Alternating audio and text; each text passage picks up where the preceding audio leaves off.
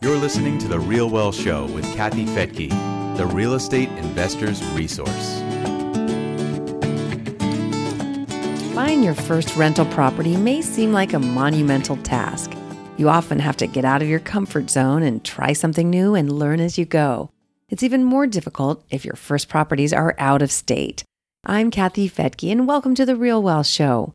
So, what does it take to pull the trigger on a plan to buy rentals many, many miles from where you live? How do you manage your properties if you don't live nearby? How do you protect yourself from bad tenants? And how do you deal with issues like storms and flooding? Our guest today is based in California, but he took the leap and has become a long distance landlord with properties in four different markets. He's here to share his story and some of the most important things he's learned along the way. Alec, welcome to the Real Wealth Show. Thank you. I'm happy to be here. I really appreciate you being here and sharing your experience. How did you get started as a real estate investor and why? I would say it was more accidental. So, um, when we first bought our first property, it was for us to live in. And then we were looking for a new place and decided to um, rent out the old one. And that's essentially how we got started. And then as we got comfortable with being a landlord, we started thinking about, okay, why don't we just expand, look at other opportunities where we can invest.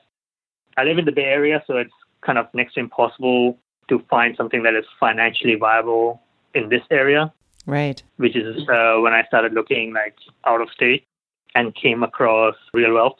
And I think it's, uh, yeah, I think I joined Real Wealth about a year and a half ago. And I really liked the concept and the network and the way you guys like vet the providers and everything else and got comfortable with that. And within the first six months, I started buying investment properties in Texas, Florida, and Michigan.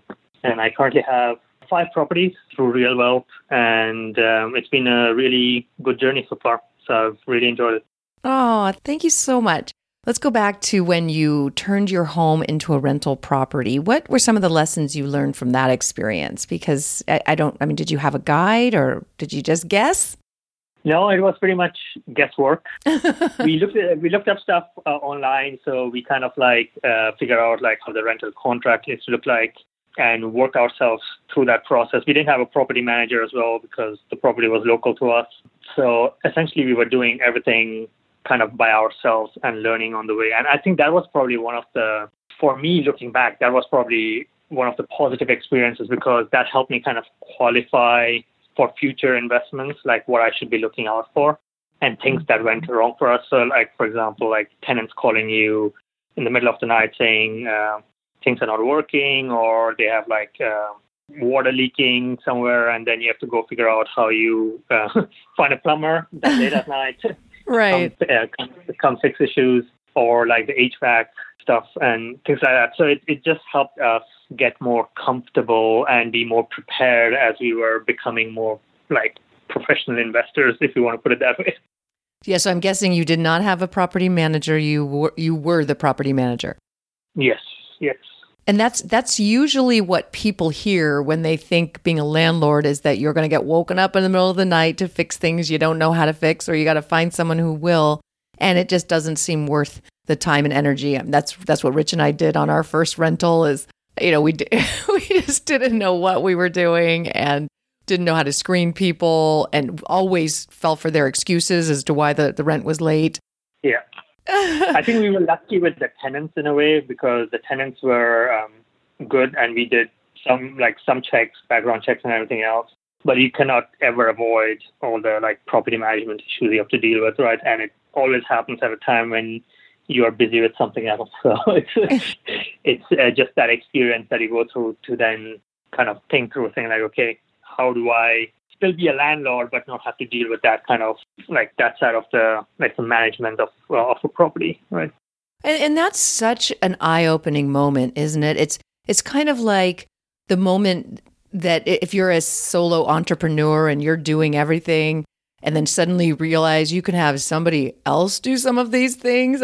I have a friend, my friend Tamara, who runs uh, Encore Gymnastics in Walnut Creek, she was everything when she started. She was the janitor and the you know the receptionist, all of a sudden, you know, she started coaching with my husband, Rich, and he said, you know, you don't have to do everything. You can hire a janitor. it was just like an eye opening moment. It was the same with real estate. You realize someone else can take that call in the middle of the night. So, how has that transformed the experience for you to basically be treating it more like a business and, and hire people to do the work? I think what has really changed is getting us comfortable with investing out of state, right? That was one because we were initially looking only like California, even like in the Bay Area. So clearly financials on one side didn't work, but also we were like, even if we buy in the Bay Area, we want to get somebody to do the work for us. Mm-hmm. And again, that adds additional cost and financially doesn't make sense. So that kind of got us comfortable saying like, why don't we just look out of state? And if you're going to outsource it, let's just outsource it properly and get us comfortable with the team that is going to help us, right? And that was kind of step one for me to look out, uh, look for um, who would be the best uh, solution provider here. And it took me a while to come across RealWealth. I talked to a whole bunch of other people, talked to providers directly as well. Um, but unless you are really there and talk to them, and I didn't, unfortunately, at the beginning, I didn't have the time to go out and meet people in person. But just like getting in touch with the Real Wealth, talking to, um, doing the the initial session, getting comfortable with that, attending a few live events, seeing you in person, and also just meeting like other investors in the room gave me the comfort level to say I'm willing to take the next step and just invest through the network. And then I also went out after like with the first property that I bought in Houston, I actually flew out and met the team in Houston got really comfortable with the way they were managing, how they acquire the properties. They showed me a whole bunch of like real life uh, properties I could go and visit. And that basically just gave me the comfort level to say, yes, this is the right thing to do. The financials make sense. Uh, let's just go for it. And that's how I got started. And then I was like, why stop at one? Let's just, as long as I have the down payment for uh, for the mortgage, uh, let's just keep acquiring until I so you run yeah, out of money. Until I run cash, exactly. right. Or you get your 10 loans, right? Yes. So I'm getting close to capping out now, but um, I, I, I think I'm going to probably acquire another two properties, hopefully by end of this year, and then I'm capped at the 10. And then the question becomes what is the next step. But right now, I'm still working towards capping myself to the 10 properties.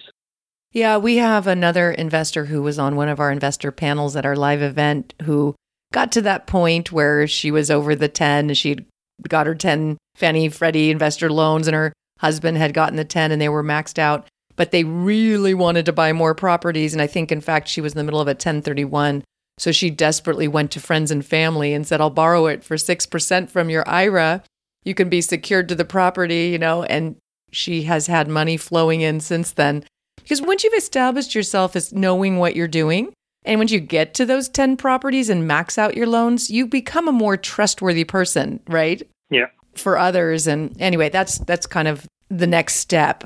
What one of my early mentors said to me when Rich and I had reached our max and spent all the money we had on investment properties, he said, Aha, now you're a real investor. you gotta find the money. so Exactly. Yeah. Wonderful. Okay, so I just want to go back to Houston because it makes me sad. I have a very close friend who had a big 1031 exchange and she just couldn't get over that fear of investing out of state. Uh, so even though she talked to the different people, specifically Houston, because she's from Texas, I thought she'd like that market. She still couldn't mm-hmm. pull the trigger. She ended up buying a rental property, a condo in, in Hollywood. She she paid almost two million dollars for it, and um, and it it's just been a nightmare for her. She she just can't I think she's getting maybe four or five thousand dollars in rent, and there's all these problems, and it needs to be fixed, and these landlord laws. So I, again, like, what did it take for you? I think you already said it, but just you know, to get over that and just pull the trigger and do it. I think the key thing for me was um, because Houston was the first one to really fly out and meet the people in person. Mm-hmm. Um, I talked to them over the phone. I had seen all the financials. I'd seen the paperwork. But really, I think going out there and meeting the team, I think that made the difference for me. Yeah. Yeah, that's a great point. Yeah. And I, I guess the other thing that I got comfortable with early on was uh, Real Wealth, like the vetting and everything you did. So like what helped me really was like I was working with a provider that I could trust. And then once I flew out there and met them in person, I was like, yes, this validates what I'd heard through Real Wealth and all the financials that I'd seen. And the people are trustworthy, right? So I, I was willing to part my cash because I trusted the team.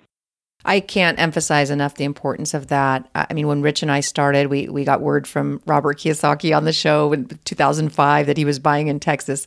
So we went over and we really dove in and, and felt that we understood the neighborhood and the team and, and could, you know, could again feel that kind of confidence. It's hard to invest in something you don't understand. But when you go and you walk the streets and you look at the properties and walk through them and talk to the neighbors and talk to the property managers, it's it's a totally different deal. So yeah, really great point. And then after that, it's a little easier to buy sight unseen because you've already basically I mean, not pretty much at that point all the houses look the same, you know. Yeah, exactly.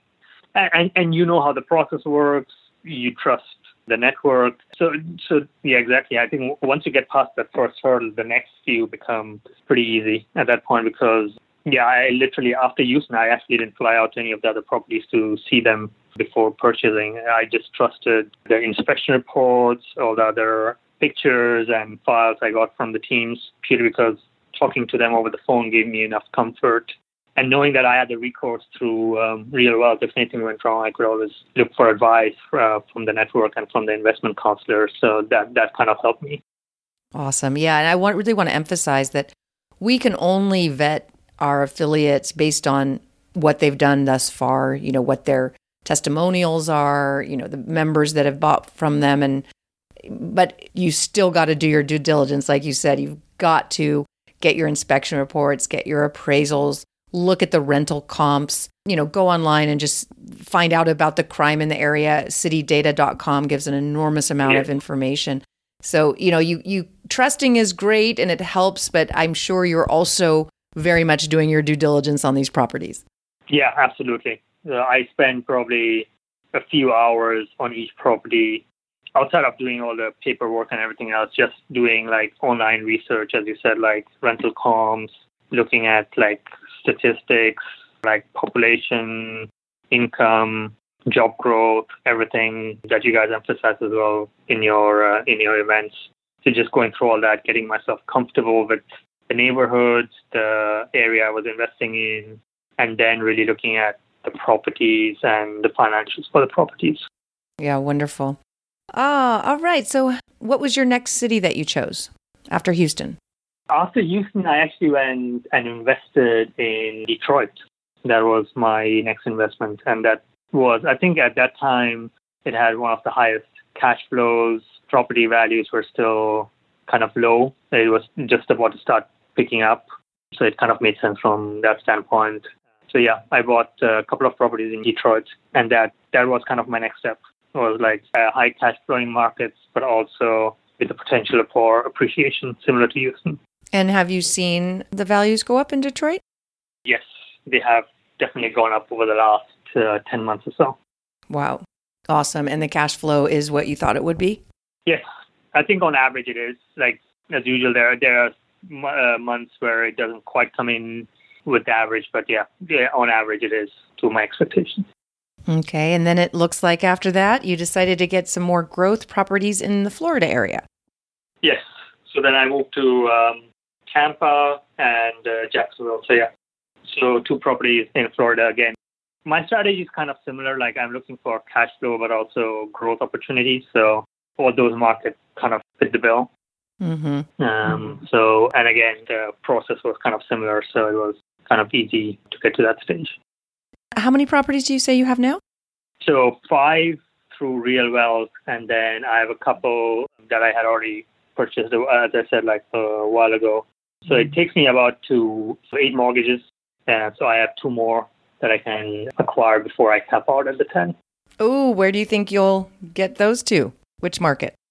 Good question. I, I haven't quite figured that out yet. So I think uh, I'm kind of between uh, going back to Florida, so either Jacksonville. I, I, I really like the Jacksonville market, or I'm thinking of uh, going back to Houston. But Houston has appreciated quite a bit, so I'm at this point not sure if I should go back there or just stick with Florida at this point. So I'm still undecided, which is why I'm waiting Mm-hmm. past summer to make the decision. Do you thus far have a, a favorite between Houston, Detroit, Tampa, and Jacksonville, the, the four markets that you're in? Is there one that is a standout? Um, no, I think I like all of them equally, which is why I'm kind of undecided where I where I want to acquire the next one. right, right. because they have all been performing to my expectations, and the teams have all been pretty good to work with.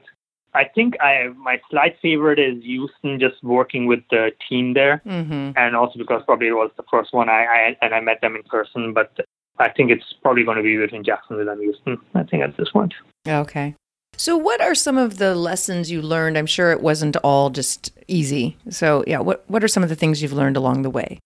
I think the biggest one is expect the unexpected. Like no matter how much you run the financials, how much you look online, you are really relying on the team on the ground in terms of tenant selection and things that can go wrong there. In terms of property management, I think that was the other big one, and things that can go wrong there. So if I like going back to tenant selection, right? Again, this is dealt with by the property management team. So really not like this is why I took a step back because I didn't want to deal with that stuff. But you're really hoping that you find a right tenant who treats the property well, who is paying the rent on time, and hopefully who will stay in the property longer term so they extend beyond the, let's say, one year lease, right?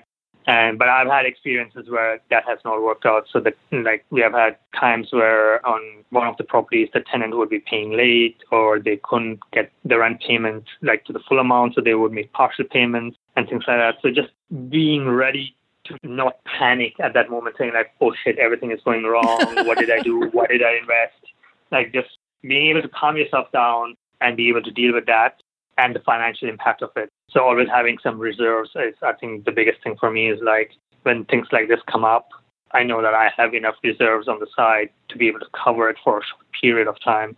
And which similarly goes for um, maintenance as well, right? Um, there's always something happening, especially when you have a portfolio of uh, properties. There's always one property which may end up having an issue in the month, and being able to deal with that is, I think, key. So I think those two, I think, are were the things that I would be like. You can plan for all the things you want, but you need to be ready for things that you have not planned for as well, and be just embrace it and deal with it. Such great advice. And make sure that you factored it in. Like you said, have the reserves ready because it probably won't go according to plan. You know, just that's how it is. Yeah. And uh, uh, some properties do. I have a couple of properties that I, I mean, nothing has gone wrong. I, for five years, these people just keep paying rent and it never, never a repair, nothing. But then there's other properties where there's repairs in the first few months. Now, sometimes the, the affiliates will cover that, you know, if there's a, a, a guarantee for the first three months, but at least a, Yeah, the warranty period. the warranty. Yeah, if they have the three month warranty, they might cover it. But let's say it happens on the fourth month, you know. So uh, having those reserves set aside, I usually recommend $5,000 per property. Just put it in a bank account and just consider it business income, a slush fund that, uh, like any business, you'd need a slush fund. There's things that happen. And boy, does that helps reduce the stress t- tremendously when you look at it that way. Yeah, exactly. And even if you have like, like even when you're acquiring the property and you have done all the inspections and they all come in to like yeah everything passed right? And on one of my properties I think it was one of the Jacksonville ones. The inspection came in fine and then within the first six months the water pipe broke. Like luckily not in the property but it was outside so to the main. So literally somebody had to go in dig out the front yard put a new pipe in replace it and things like that. And at that point I could have just said like oh why did I make such a bad decision in buying the property? Or it's just like it happens. And then hopefully it's uh, one time and then once you fix it then everything is fine and you're back to normal Yeah, exactly. Okay, what about insurance and property taxes? Because, you know, obviously Houston has high property taxes and insurance, and Florida can um, have some high insurance as well. So, how, how has that been for you, and is that affecting cash flow? actually interestingly the one area that i got caught out with insurance was detroit so i think initially through the provider recommended insurer I got a good deal, and then in year two they increased the insurance by like forty percent. Oh, So, oh my gosh. uh, and apparently it was based on the markets, and they said it was a first year discount, which they hadn't disclosed when I was getting the insurance and blah blah. So, um, wow. so I, I, again, this is again where I think then you just have to like shop around, Mhm. call up other people. I, I and then I got a kind of a good deal, but it was not back to the same level. So yeah, definitely plan for property tax increases clearly, but also like insurance increases over time. So luckily, I had enough buffer there to be able to cover it. But yeah, I kind of when I run my financials, I kind of plan for like increases over time, so that has kind of played out well. But again, mm-hmm. there are always surprises where things like that happen, and clearly it doesn't make your financials look good at that point. Yeah, hopefully uh, rents continue to rise with the rising property taxes. Now, uh, you know, there that may be changing in Texas. I just did a news story on uh, my real estate news podcast about that. So if if you haven't listened to that, check it out. They may be stabilizing property taxes in Texas because they're seeing Oh wow, yeah, yeah, they're seeing values rise, and uh, a lot of the original homeowners are saying, "Wait a minute, we don't want to keep paying higher taxes. This isn't fair." Kind of like what happened in California. So uh, Yeah. there is a there is a possibility that that will change. But anyway, we are out of time. But Alec, thank you so much for sharing your wisdom here with me on the Real Wealth Show. No, thank you for um, taking the time to talk to me as well. And thank you for joining me here on The Real Wealth Show. If you're new to investing, save the date for September 21st in San Francisco and September 22nd in LA, where we'll be going over the ins and outs of investing in rental property out of state. It's a full day event where we'll be talking about tax benefits, how to vet property management, asset protection, and much, much more. You can check that out at realwealthshow.com. Have a wonderful rest of your week, and we'll see you next time. Bye bye.